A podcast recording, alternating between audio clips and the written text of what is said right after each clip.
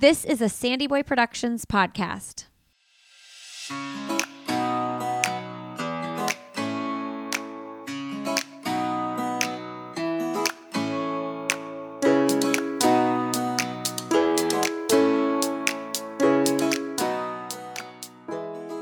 Hey, everybody. Welcome to Why is Everyone Yelling with Lindsey Hein. I'm your host, Lindsey, and I'm so grateful you are here today. This is a podcast for parents or anybody helping raise kids, and I hope you feel supported and loved on during these conversations. Today, my guest is Amanda Parrish Morgan, who has a new book out called Stroller, which I really loved. I picked it up and read it on my way to New York City last weekend. I was going to run the marathon there, and this was a great plane read for me on the way there and the way back. Amanda is a writing instructor. She's a marathon runner, a mother of two, and this book is really interesting. I was immediately pulled in by the similar feelings I've had that Amanda has also had and shares about in this book. She's going to talk about the premise of the book in the episode, but uh, in this conversation, we really talk a lot about consumerism and parenting and how the world has led us to believe we need all these things that we don't really need. And also, we talk about fear based parenting and how our society also puts ideas in our heads that maybe we should be fearful of things we probably shouldn't actually be fearful of.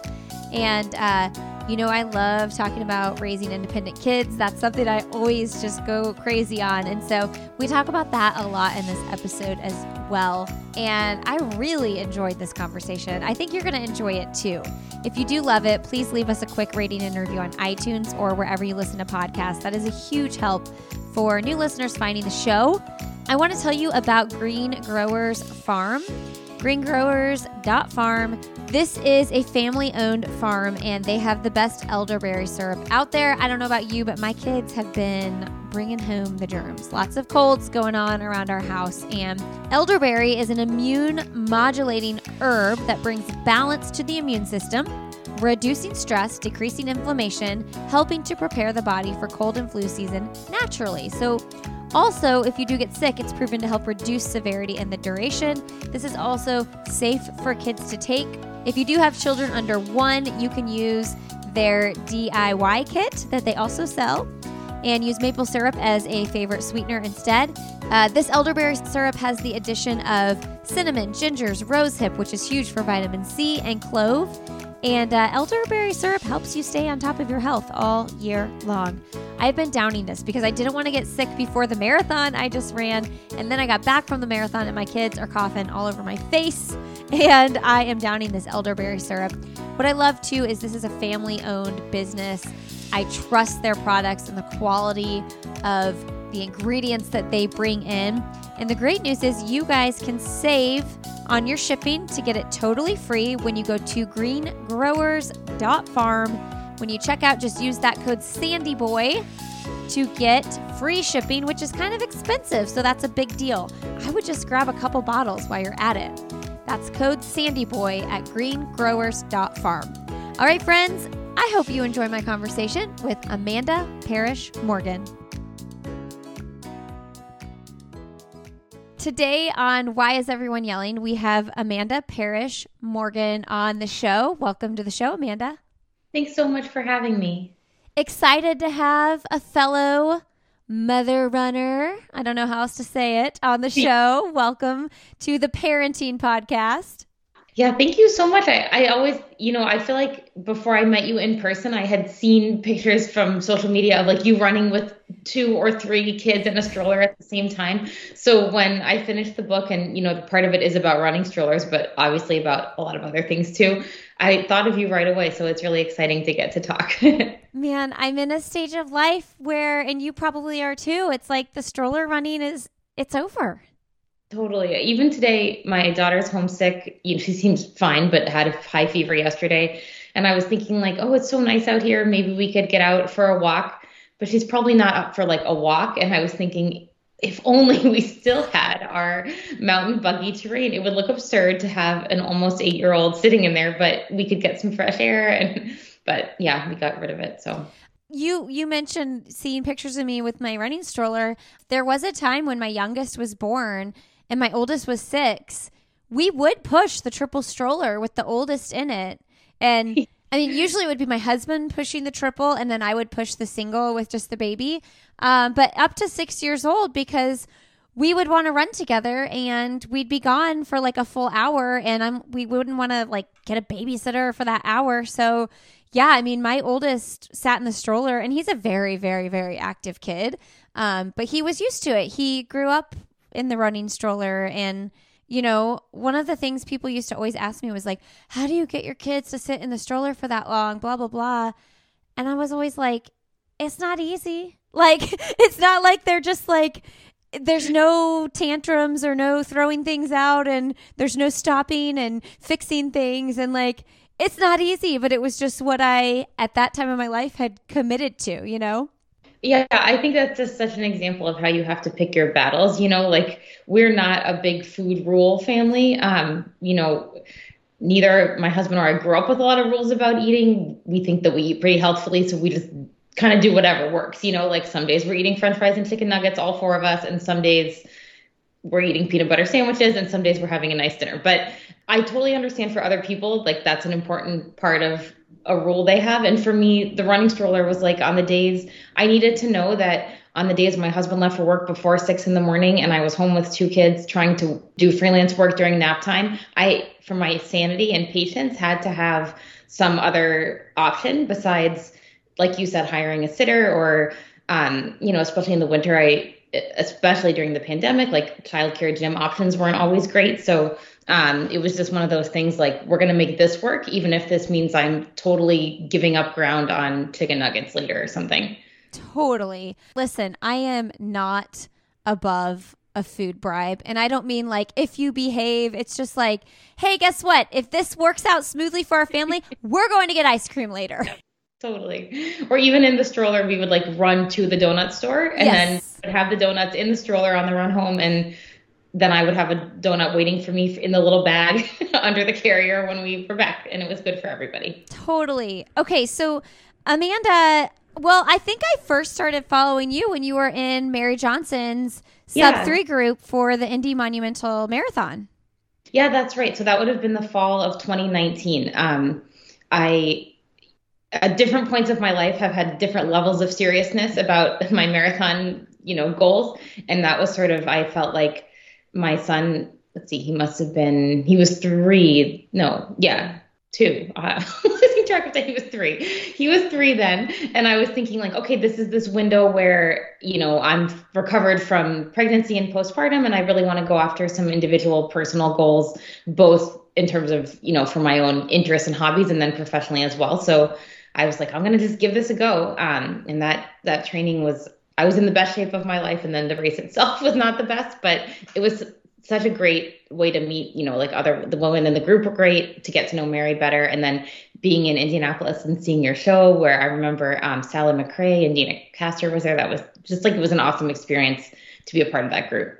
I looked up your name in the email in my in my email inbox to search to schedule this, and I saw on the event I was still at an event Eventbrite, and I was like, oh, she was at the live show. I love that. Um, okay, so this book that you wrote, Stroller, it's not what I expected it to be. And first of all, look how cute it is. If you're watching the video, look how cute this book is. Um, it, is. it was a very non-intimidating. Like when I got this in the mail, I was like, oh. I can read this like pretty quick. Like this is not intimidating to me tell our listeners like how did the book come to be? Like what what made you think I'm going to create this entire book like revolving around what is the stroller and what does it mean in the life of American parents? Thanks so much for you the asking and also for saying the thing about the length of the book because I love short books. I was a high school English teacher for a long time and now I teach college students writing. And so, I mean, I love a long book too, but I firmly feel that many, many books that are published could be significantly shorter than they are. Um, you know, sometimes an epic novel needs all the space or whatever, but um, I just, even in fiction, I just finished a book yesterday called Foster by Claire Keegan that was this beautiful book. I actually listened to the audio. It was 80 minutes on the audio. I wow. listened to it in one run. And it was you know, it's sold as an, a, a, whole book. It's not packaged with other short stories, and it was really powerful. And I just think a lot of the books I've loved reading that have really stayed with me, whether it's fiction or nonfiction, are often just a little bit more sharply focused, whether that's because it's about, you know, in this case, even though it was fiction, it was a, a narrow story. It was about a, a weekend, basically, in this character's life. Um, and then in my book, being focused around one object. It's actually part of this series called Object Lessons. And there are about 80 books in the series. Each one does what mine did, but just with a different object. Oh, so cool. Cool. There's I heard about it maybe in like 2018. One called High Heel came out. And I heard the author talking in a radio interview, and I was like, wow, this book sounds interesting, but this concept too just seems like a really something that I would love. Um, so that was sort of my gateway into the series. And then I had I knew that sometimes they took um, proposals for new objects, and I had sort of had my eyes out. And initially, I had thought I wanted to just write about the running stroller, and I got some good feedback saying they liked my ideas, but it probably would need to be expanded to strollers in general to really sort of get all the angles that I was proposing in the what I had sent them. So, um, yeah, so then I expanded the proposal a bit to involve more of the history of even like the patent history of strollers, but also to move away from my own strollering life. Obviously, was very running stroller focused, but then I started to think about how even for I guess the best way I could say it was for me, the stroller was sort of this contradiction because in a literal way, it made me slower when I was pushing it, running with it, but it also made me stronger. And I ran all of my fastest times in races those years. You know, I wouldn't race with the stroller, so I would have done all this running during the week, pushing however many pounds. And then I would get to a race and be like, wow, do I have springs on my feet or something? Like, I just feel so good. Um, even though I wasn't sleeping that much and I wasn't really running all that much either. So that was kind of crazy. And I started to think about how that's such a good metaphor for what parenthood has been like for me that, um, you know, of course, there's, it doesn't always end up this way, but so many of the things that seem exhausting and impossible to navigate end up making you stronger or maybe just like showing a strength that you didn't realize you had until put in the situations that parenting put you in, you know? Um, and this is maybe a little bit of a gross example, but I've always been one of those people who like if someone else threw up, I would start to throw up. Yes.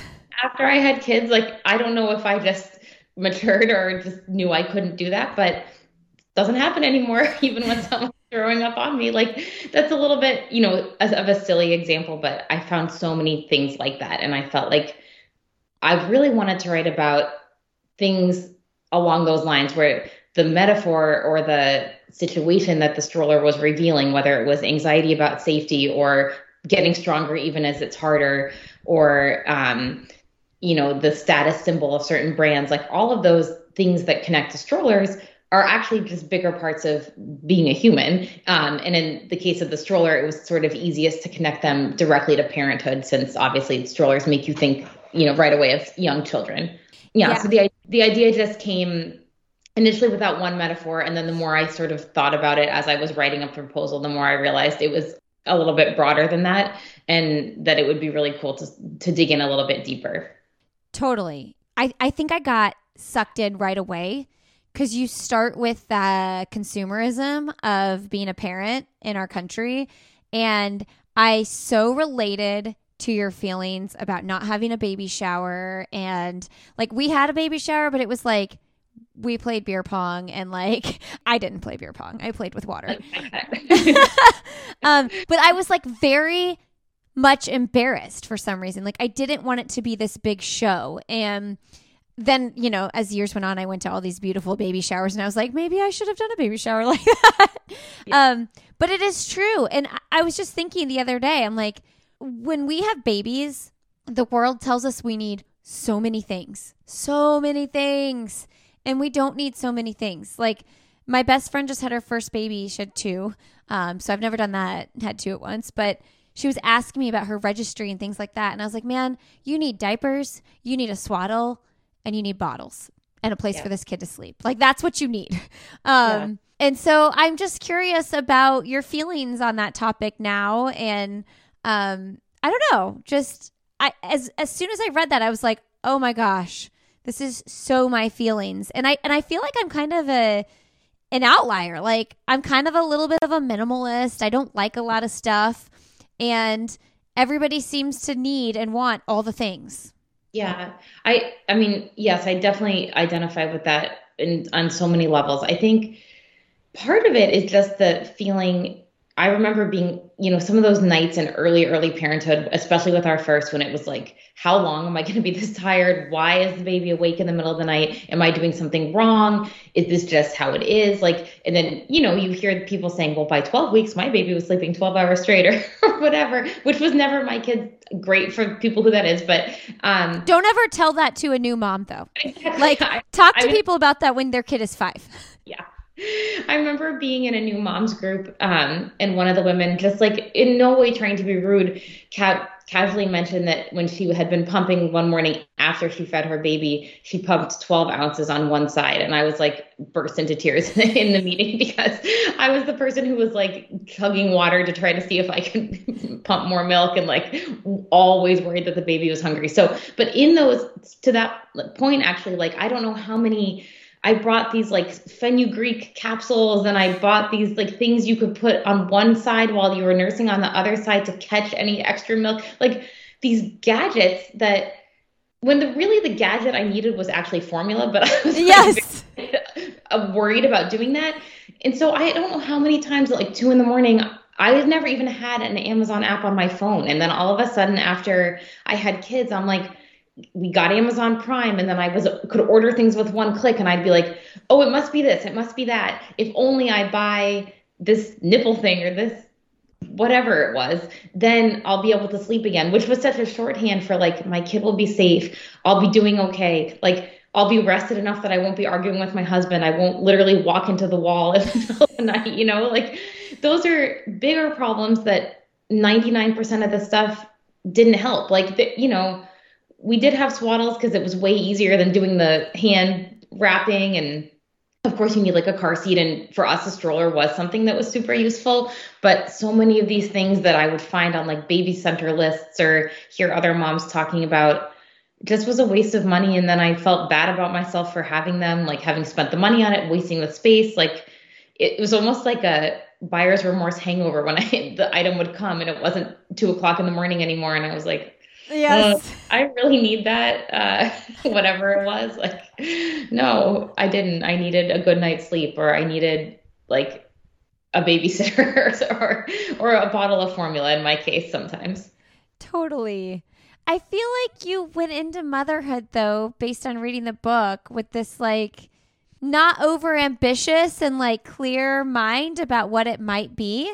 Like I really related to you talking about like you know, I was very much aware of like it might be hard to have a baby. I, you know, what if my baby has has um health issues, things like that that I think when I hear young people like trying to get pregnant, they just think it's going to be this like easy beautiful thing. So I feel like you always had a really realistic look on what it would be. But then as you read through the book, like you and and I still fall mm-hmm. into those traps of like doing all the things you want to do to keep your baby safe and going above and beyond those things. And i'm just curious how you process that now looking back to when your your kids were babies because your kids are six and eight now right? Yeah. That's such a good question. I feel like there are sort of a couple things coming to mind right away. One is i taught high school for a long time before i had kids and i was still teaching and coaching high school cross country and track when i was pregnant and I saw so often with my students something that just like broke my heart, which was that their parents clearly had like envisioned a product that the child would be. Mm. And that all of these sources of stress and conflict, not not with every child obviously, but in a lot of time, cases it was like the parent was mad either at me or at their child because the child wasn't doing what the parent had imagined, whether that was like earning a lacrosse scholarship or, you know, getting straight A's or being super social and you know popular. And it ranged and it sometimes was all those things. And i would you know be meeting with students one-on-one or get to know them through coaching for you know coaching track is such an intimate experience because you often have the same kids three seasons a year for four years so you're seeing them every day. And i would be like wow you're this wonderful amazing kid who's quirky and like maybe you got a c in math class but you're hilarious. Or like i would call you in a second to babysit my child and the fixation at home seems to be on like a, vi- a pre-packaged vision of how this kid was supposed to be um, and that was like really, really important to me before I had kids, not to do that to my own kids. And of course, I'm making mistakes all sorts of ways, and I'm sure including that. But just like thinking that I, I can just remember lots of times, even when my kids were really young, hearing parents say things about their kids in front of them that were like, mm. I just remember this one woman once saying, like, well, of course she's not rolling over yet. And, you know, obviously at whatever age that is, babies aren't understanding that. But it really was like, well, who cares? It, it, and I'm saying this as it wasn't like a physical delay concern. It was just like some of the other babies in this library story time rolled over. Do we need to see an OT? It was like, is my baby losing the the rolling over contest? Um, so I think that I like any any level headedness. Um, I mean, my parents were very level headed with us too. So I'm glad that I I never got the message from my own parents like that I needed to go to X school or study Y or be this for a job or whatever. But I just felt like any level headedness about pushing back on the consumer attitude, which I really think the connection between consuming actual products and thinking of kids as products is something that started to become more and more clear to me as I wrote the book, but something that I think I had been aware of without having the words for it, like throughout my kids' childhood and even from teaching. Um, we live in a suburb of New York, and it seems like it is the kind of community that's very wrapped up in name brand strollers, but also colleges or cars or, you know, all those kind of things. And it's one of the things we question about living here all the time. Mm. My husband's a teacher too, so we see how that, you know, affects teenagers. And I remember what it felt like to grow up here. And I love being five minutes from my mom and dad, but also this, you know, like it's it's a place that even more than maybe some other communities there's a big focus on the things that I don't think are the most important parts of life. So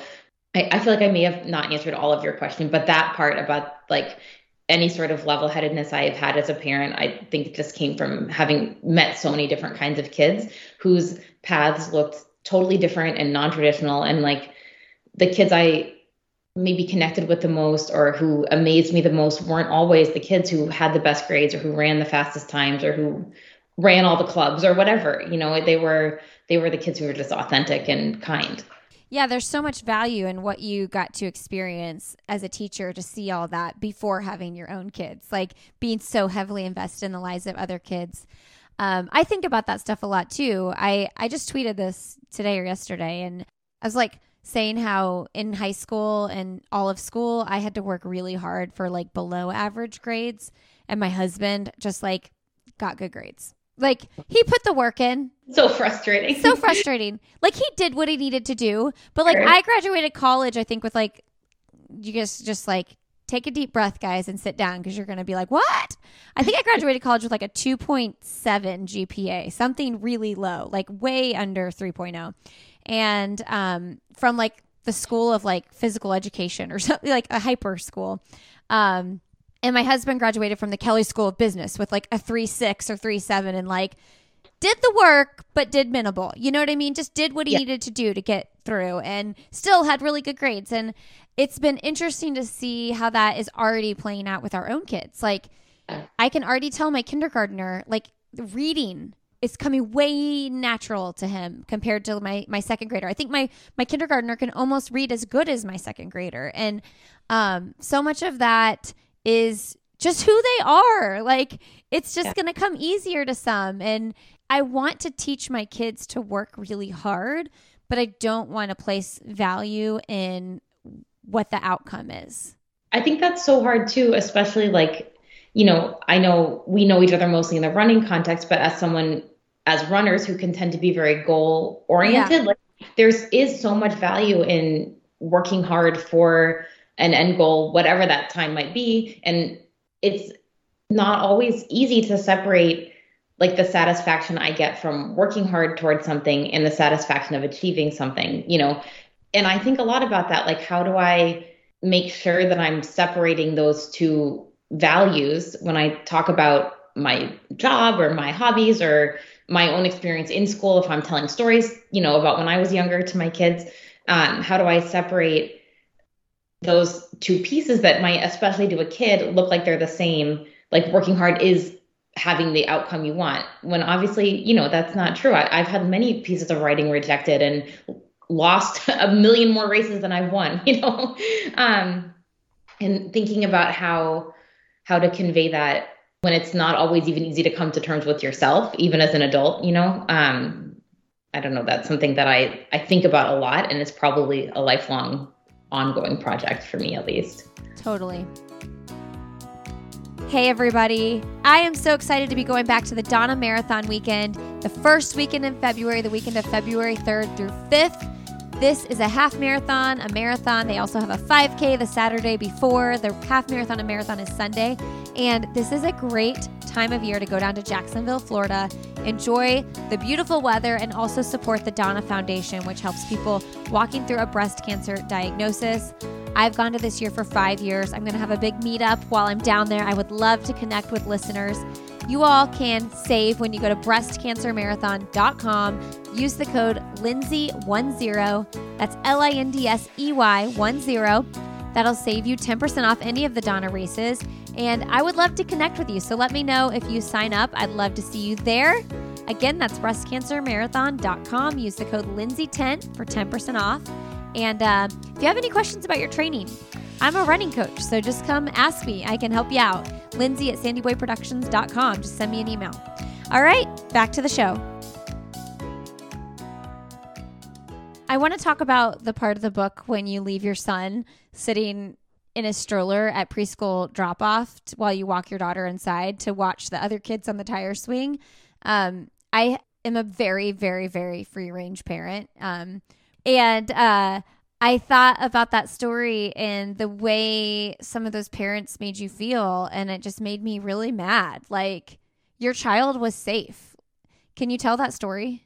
Sure. Yeah. So, um, this must have been when my son was probably either about to turn two or had just turned two. And the preschool that my daughter went to when she was about four didn't have a twos program. And I needed some sorts of program for my son. So he would go to a different school that was about a half a mile away. And the best way to manage everything with these two schools with two different drop off times when I was trying to do some training for racing and work while they were at school was to just run commute everywhere. So I had this filthy double running stroller that was basically like the stroller version of the, you know, stereotypical minivan with like goldfish crumbs and who I knows what. that one too. yeah. So you know we were we are like always kind of running late and sweaty and whatever. Um and we got the way that it was this, it is a beautiful old like new england quintessential church on a town green in this very like loving sweet um mostly parents who either are working part-time or at home or not at all. So um, not like a, a, daycare setting where people are quickly dropping off and leaving for work is really what I'm trying to get at. It had a very kind of like slow, gentle pace, um, which was great for my kids. But sometimes I was trying to get to the other school. So I got there late. My daughter, um, who at the time was still pretty shy, was really nervous about being late to go in. And the way that children entered was to go in this side door, go down a steep set of stairs, and then kind of wait one at a time. And part of the morning routine was they would look the teacher in the eye, say good morning. I think she maybe would ask them like a quick question and then they would go in. But she certainly, my daughter, would not have gone in by herself. I don't even know if it was allowed. I don't remember that ever happening that kids went in by themselves. Just for context, this is like a total of 10 feet that we're talking about. Yeah. It was a half flight of stairs. This is not like go into the front of the high um, like 90210 or something. um, and then usually I would be like in there with my not even that steady on his feet two year old in his snow boots, and everyone's like overheating in their puffy coats and uh, playing on the stairs and hanging from the railings like it's a monkey bar. And we're like waiting for all the kids to go in the class. And this one day I just thought, you know what? It's a nice day out today. There was a preschool class playing on the blacktop. So I parked the stroller right next to the gate and put on the brake so that my son could just watch, you know, to him, these cool three year olds uh, on the tire swing and went right into the staircase, took my daughter into school and came back out. And as I'm walking up the stairs, I noticed this like flurry of running and moving and shouting, like coming toward my son. And everyone's shouting, like, whose baby is this? Whose baby is this? So at first my heart drops and I'm thinking, did he somehow like tip himself over? I mean, he was clipped in and the stroller was on the with the brake on, but like did he somehow get hurt or is like I don't know what happened. Is he choking on something he wasn't eating? Um, and it just turned out that everyone was horrified that this child was out of preschool unattended. Um, I mean, I, I cannot imagine that it was longer than two minutes at the absolute longest. And that entire time, other parents were that we knew and saw every day were coming in and out of that staircase. Three teachers were watching the 12 kids on the playground, not five feet away. Like it's not a on a road, you know. So and so then I, I'm like, oh, this, is my son. Is everything okay? Running over. Um, and he's happily like waving and giggling or like, something. Everybody's looking at me. This is fun. I'm famous. I'm, um, and one of the women who worked at the school just said to me, like, he could have been kidnapped. And it just, it made me so, first, so ashamed. Like, yeah. The whole way home, instead of running, I'm like walking and holding his hand like through the top of the stroller. And I just kept saying, I love you so much. I love, oh. like, just thinking, like, oh my gosh, like what what kind of a careless person am I that I did this? And of course, like how horrible if someone kidnapped him. And then as I'm walking, I'm thinking like, I know logically that stereotypical kidnappings, like you know the face on the milk carton kind, are basically a not a non-existent event. Like I know it does happen, and obviously it is horrendous, but like when you look at statistics about what kidnapping actually is, it's usually like a non custodial parent or someone, a romantic partner of a parent, um, not a stranger comes by a street and decides to kidnap a child they've never seen before for whatever reason. Um, and so then I'm sort of just like, getting more and more angry, and I start thinking, like, actually, if we're really thinking about risk analysis, a two year old hanging from the yes falling of a steep staircase that's crowded in like icy booty conditions, like that is way more likely that someone's going to fall or hit their head. Um, and also, what about the value of like happiness? Not just for him because he clearly was happy, but also for me. Like it just, then it just started to make me so mad that the existence of like convenience or happiness for mothers is not even in the equation. You know, like whenever we're not whenever, but sometimes when my husband and I are making a decision and trying to figure out, like, let's say if we're going to spend money on something, we'll talk about like, is it worth is the cost benefit analysis? Totally. And in the benefit of this risk analysis by the preschool and just kind of, I think, more generally in society, the mother's convenience or happiness doesn't even enter into the equation. Um, and I had around the same time read about this new book that was coming out called Small Animals, which I mentioned in Stroller, um, by a woman named Kim Brooks who lives in Chicago. And she had a very similar, without going into the whole backstory, but um, left her child unattended for less than five minutes, actually with his older brother in a car with the windows down on a cool March day on the way to the airport, like ran in to get something. Landed from the plane, and there was a warrant out for her arrest because someone had called the police instead of waiting by the car or looking for her. Yes, and just like checking. Yeah. Like, hey, is everything okay?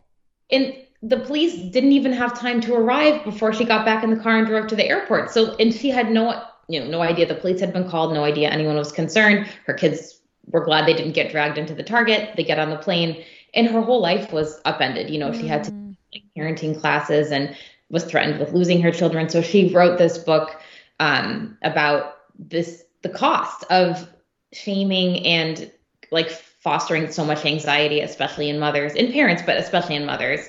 Um, and like where this comes from, who's you know most affected by this. And um, I actually got to meet her when I was in Chicago a couple weeks ago. She was just such a generous mm-hmm. writer. Sit down and talk about her her writing and her experience, but it just you know one of the points she made that really stood out to me for the first time is how it's really all about shame. And then that leads to this feeling of isolation where like her first reaction was that she was like i should never tell anyone that this happened. But at the same time it was like one of the most traumatic things that she'd gone through as a parent and she needed to be able to talk to people and have support in that.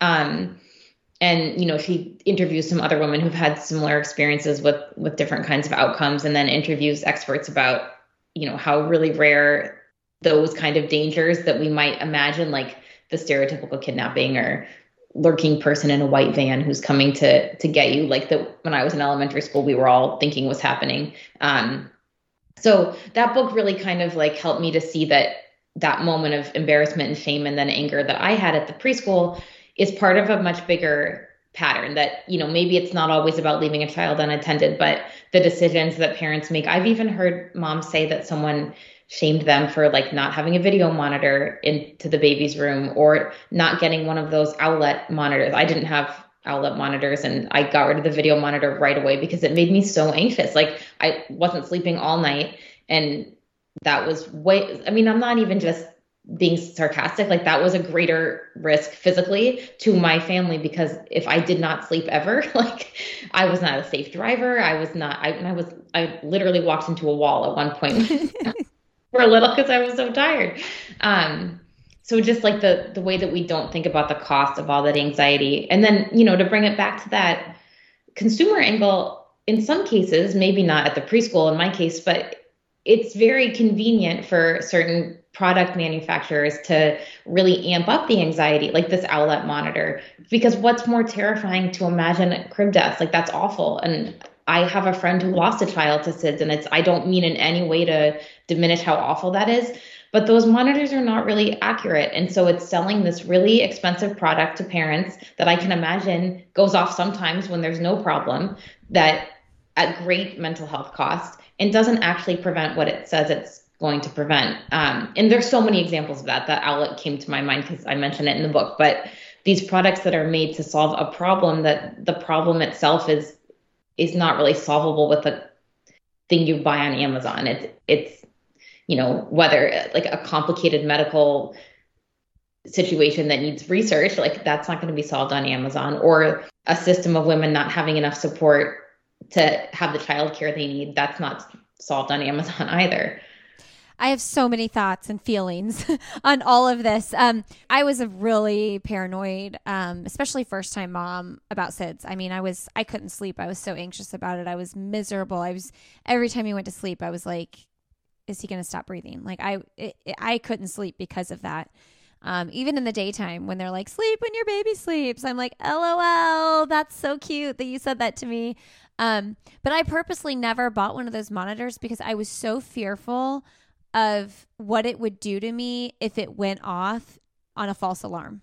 I was so fearful of how I would feel waking up in the middle of the night thinking my baby might like have stopped breathing.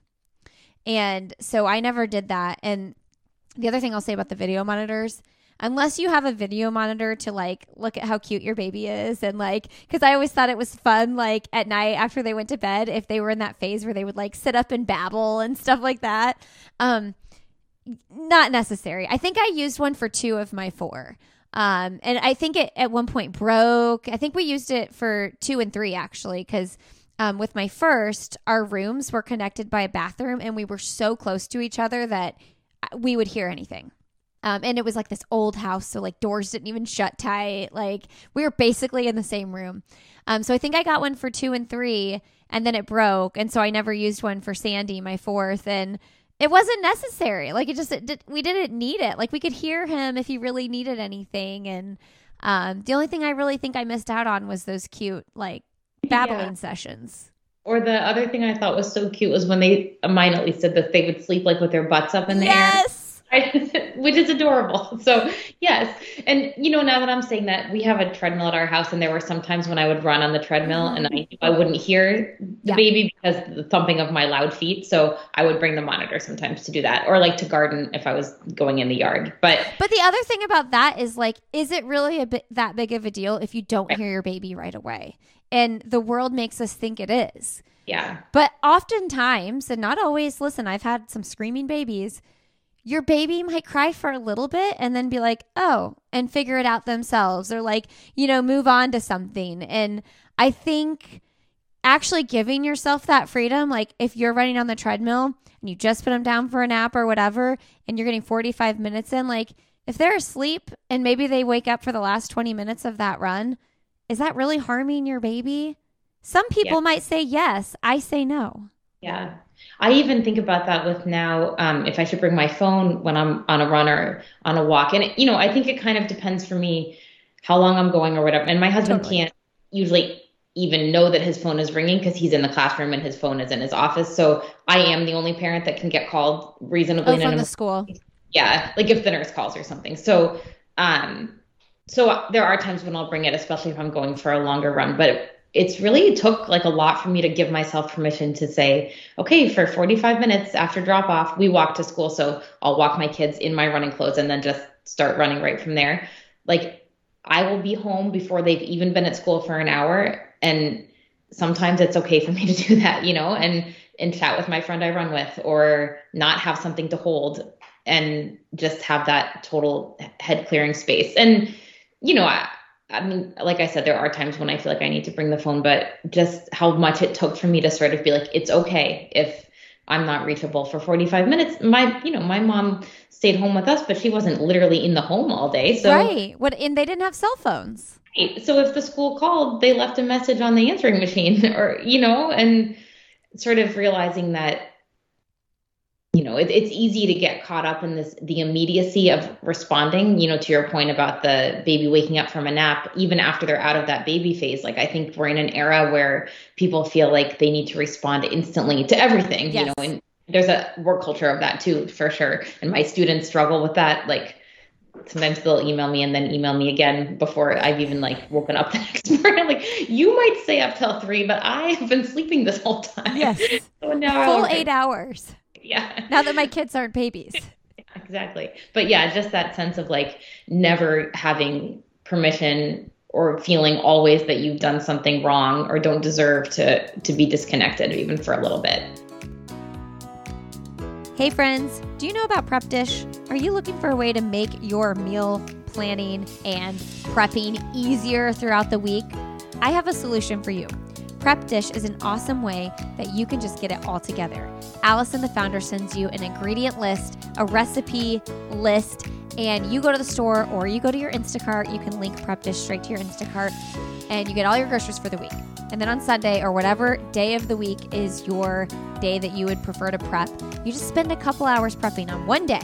And then Monday, Tuesday, Wednesday, Thursday, Friday, your vegetables are chopped. Everything is ready to go. So you just have to throw it together real quick day of and you're not standing in your kitchen at 5:30 p.m. thinking, "What the heck am I going to make for dinner tonight?" The good news is, you can get a free trial, which is awesome. Just go to prepdish.com slash Lindsey and you can try this out for two weeks totally free. That's prepdish.com slash Lindsey. Check it out, friends. All right, back to the show.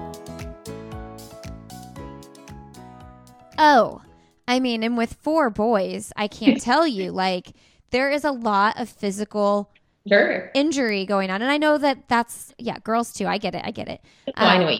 But I can't tell you how many times I have felt judged in somebody's backyard at a party or at the playground because I do not drop everything and run the second my child is crying. Um, I partly I do that for two reasons. One, I want to see like how much of this is a reaction thing. Are they okay? If I wasn't here, would they just get up and move on? Um, and and also like maybe their brother's right next to him and he can check on him and like they can work it out together and figure it out. But I mean, I I have had so many parents be like, "Oh, he's actually hurt. He is that your son?" I'm like, "It's okay. Like I'm a, I'm an observer and then I'm going to swoop in when it's yeah. necessary." Um, and that's just like our culture. Our culture is to run and save the day. And yeah. I think that really takes a lot of independence away from our children.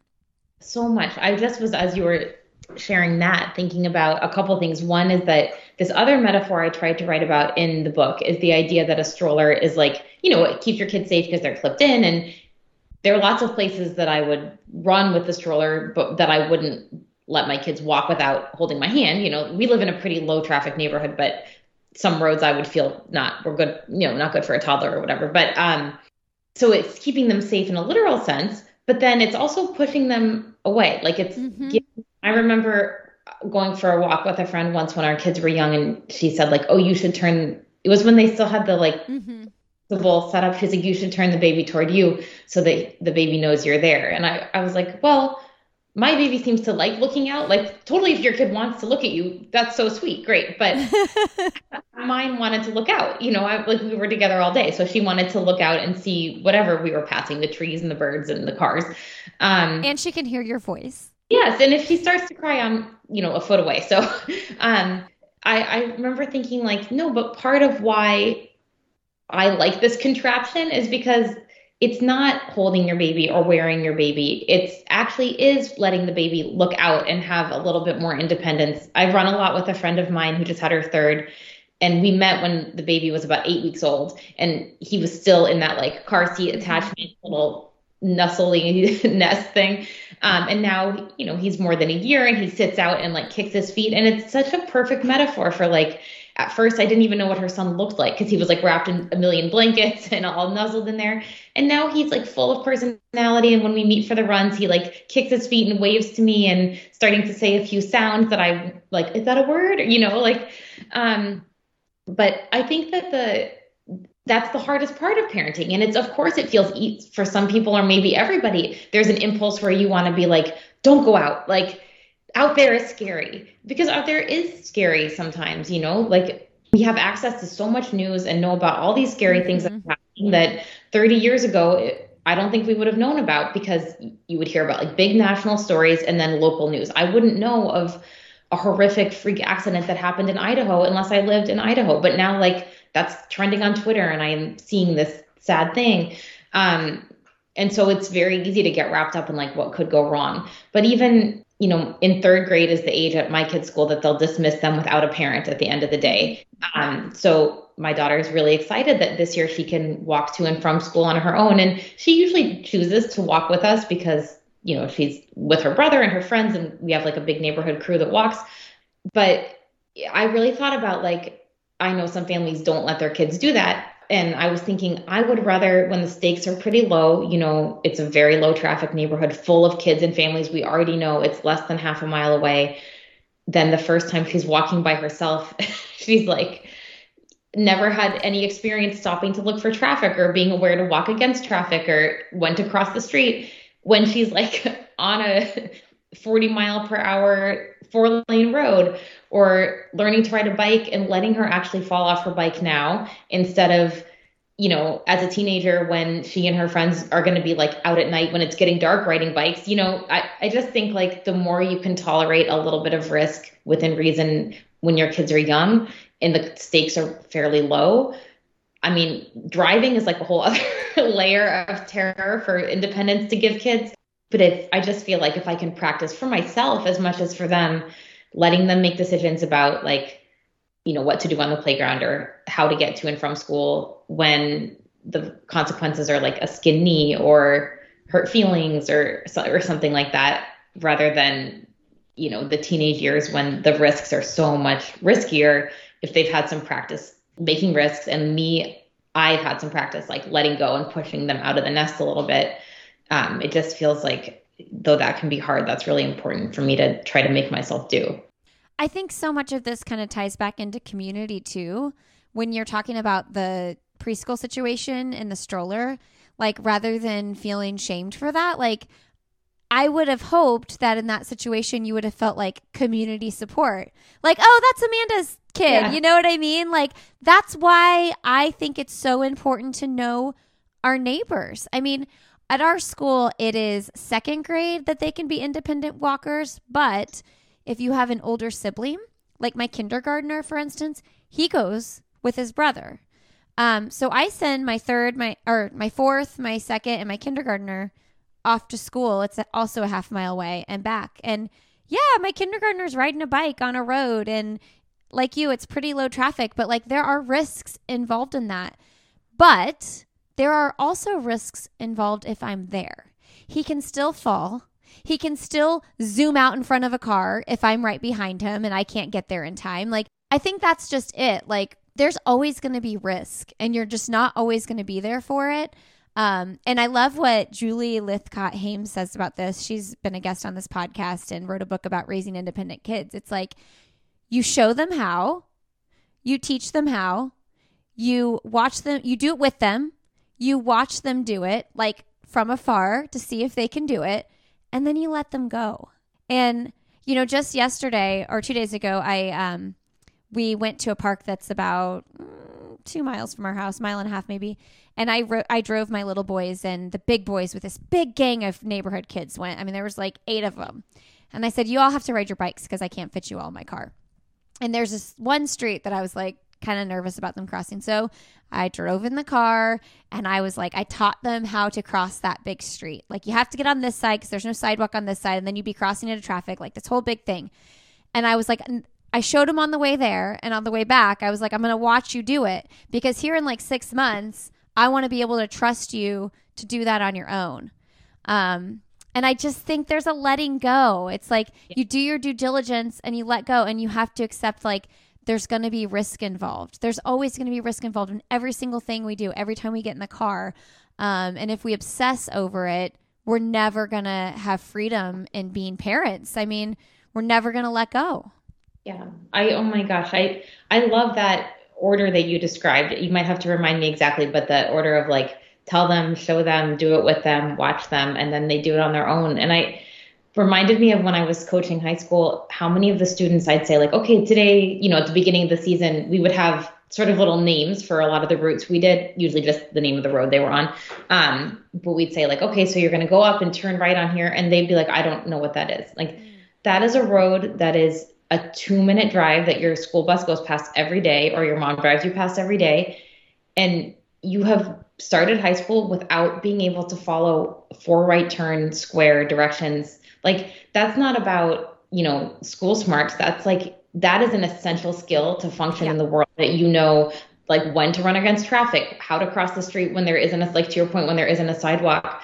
Um, and it was really I remember being at the beginning of the season parent meeting and I was going over like, you know, all the rules and expectations and I must have said something like at the beginning of the season when it's still pretty hot, it's really important to drink a lot of water because, you know, we practice at three in the afternoon. It can be pretty warm still. And one of the parents raised her hand and said, Are you going to be available during the day to remind them to drink water? And I was like, I no, I I'm going to be teaching my classes about Romeo and Juliet or Hamlet or the Odyssey or whatever we're doing, or eating my lunch. Like I'm not going to be following your child around and telling her to drink water. I don't at that time I didn't have kids, but like I don't tell my my kids were one. I didn't tell them to drink water. But yeah, so just to sort of see how many students who like by some measures had gotten to be 14. Yeah. Like I'm sure this girl could like whatever. I, I don't remember her specifically, but like play the violin beautifully and you know do quadratic formula in math class, but couldn't manage her own water drinking. Like that's yeah. That's backwards. We need to master the water drinking and the right turns before we worry about your violin skills, you know?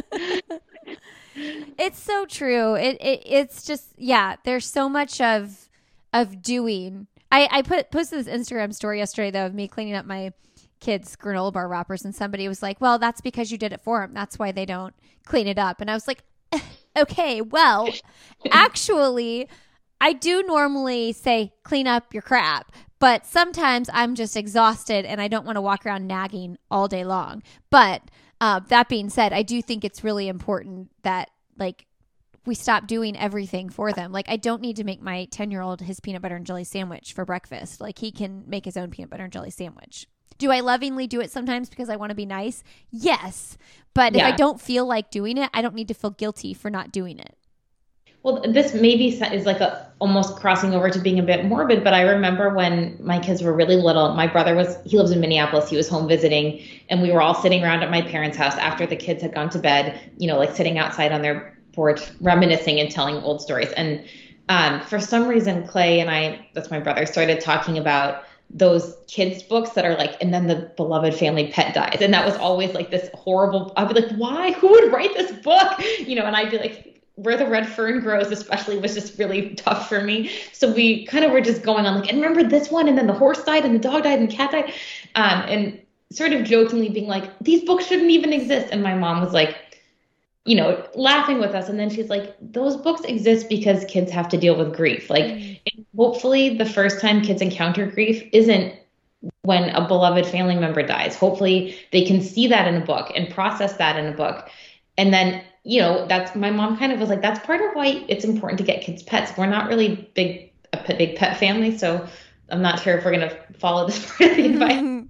but like the processing the death of a pet, I remember when my childhood dog died, like that was the first real loss I I knew, and like hopefully that can be the case for a lot of kids where it's not a grandparent or even a parent that who's lost their processing. And so then at the end of this conversation, my mom said, you know, like your job as a parent is to teach them to live in the world without you.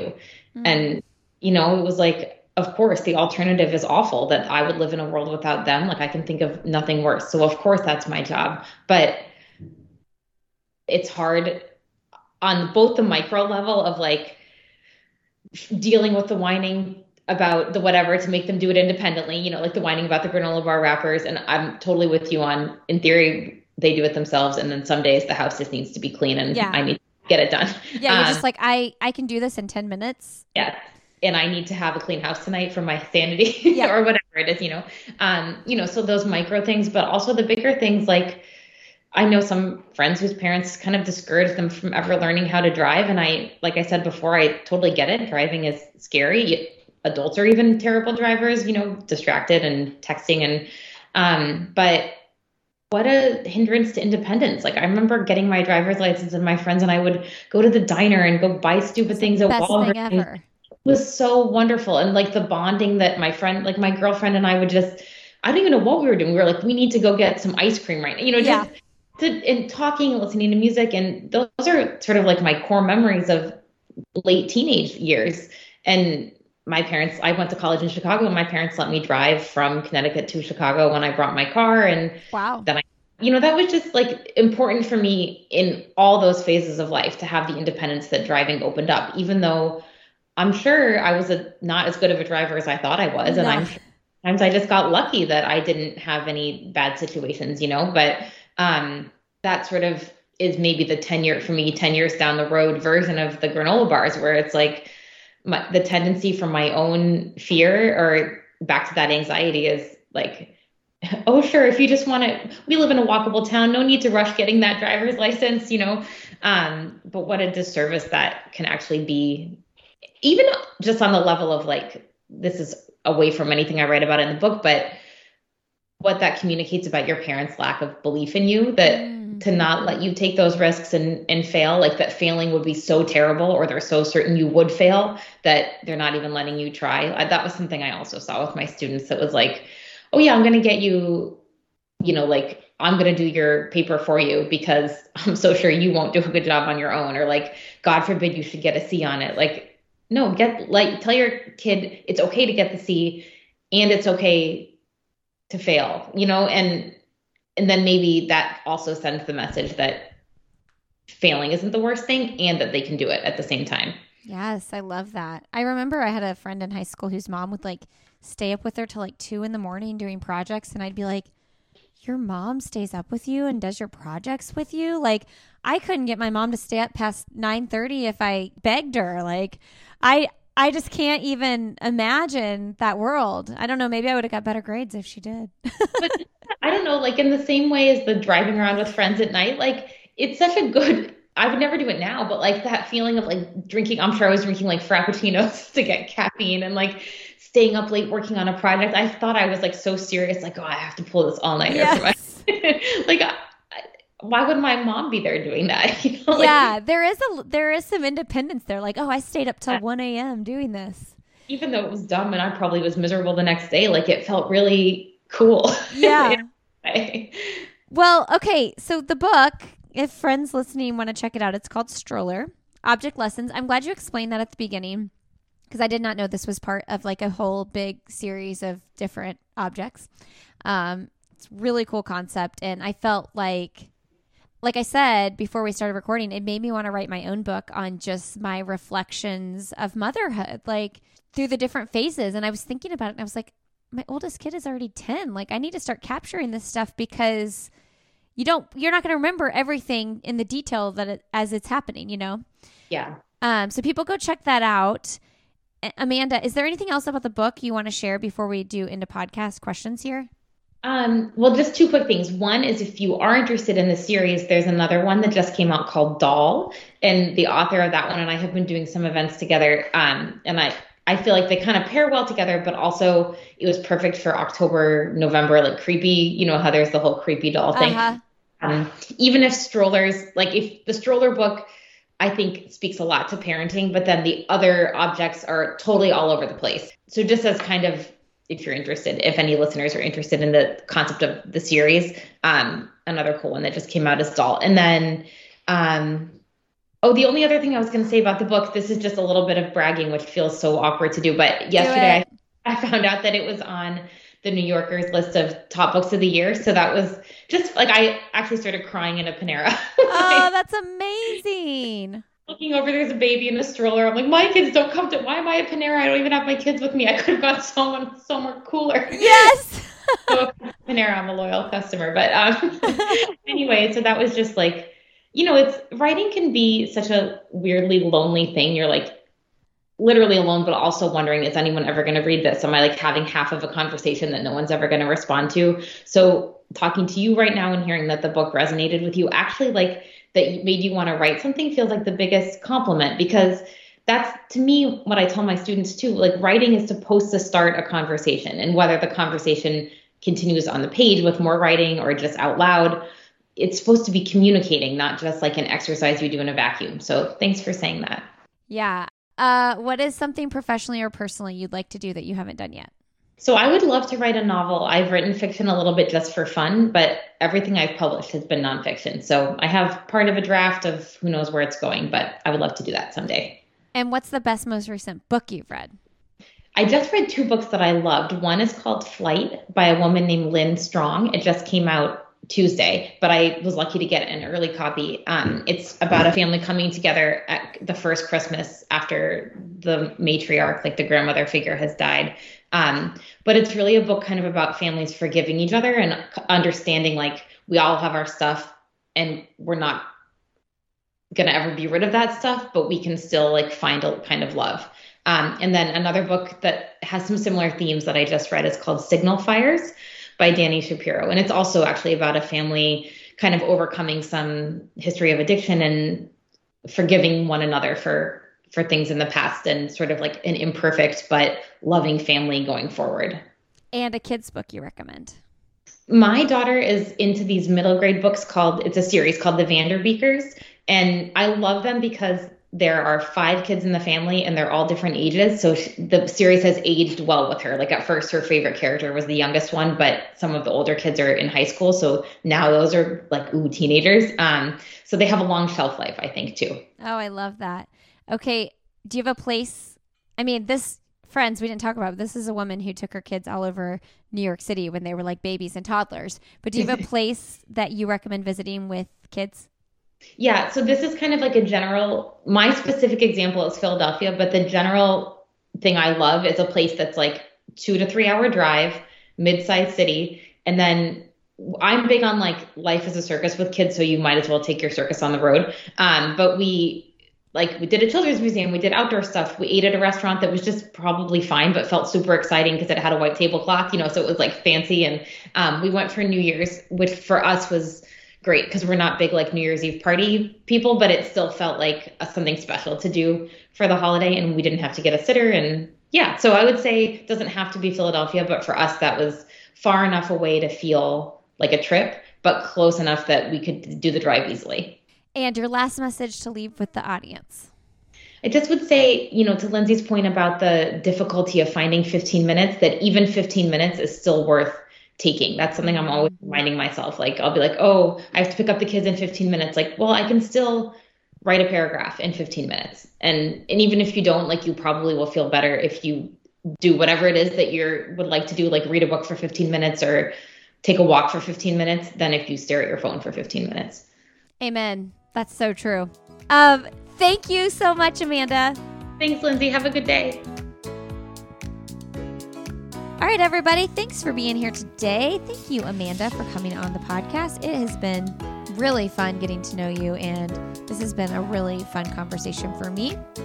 Uh, you all can go to the show notes, sandyboyproductions.com. Click on Why is Everyone Yelling? We will have the show notes to this episode in the most recent episode there. You can check out her book. It's called Stroller. We'll have that linked. Object Lessons is the book series that she mentioned. I would love to connect with you on Instagram. I'm Lindsey Hein626 over there, at Lindsey Hein on Twitter. And we have a Facebook group. It's called Why is Everyone Yelling? If you want to learn more about this podcast network, go to sandyboyproductions.com. Check out the elderberry syrup at greengrowers.farm. Use that code SandyBoy for free shipping. And I hope to see you at the Donna Marathon weekend in February. And You can also check out our other sponsor of this episode, Prep Dish, at prepdish.com slash Lindsey. Thanks for being here. I hope you found this conversation helpful or encouraging, but thank you for being here. I so appreciate you. We'll see you next week on Why is Everyone Yelling?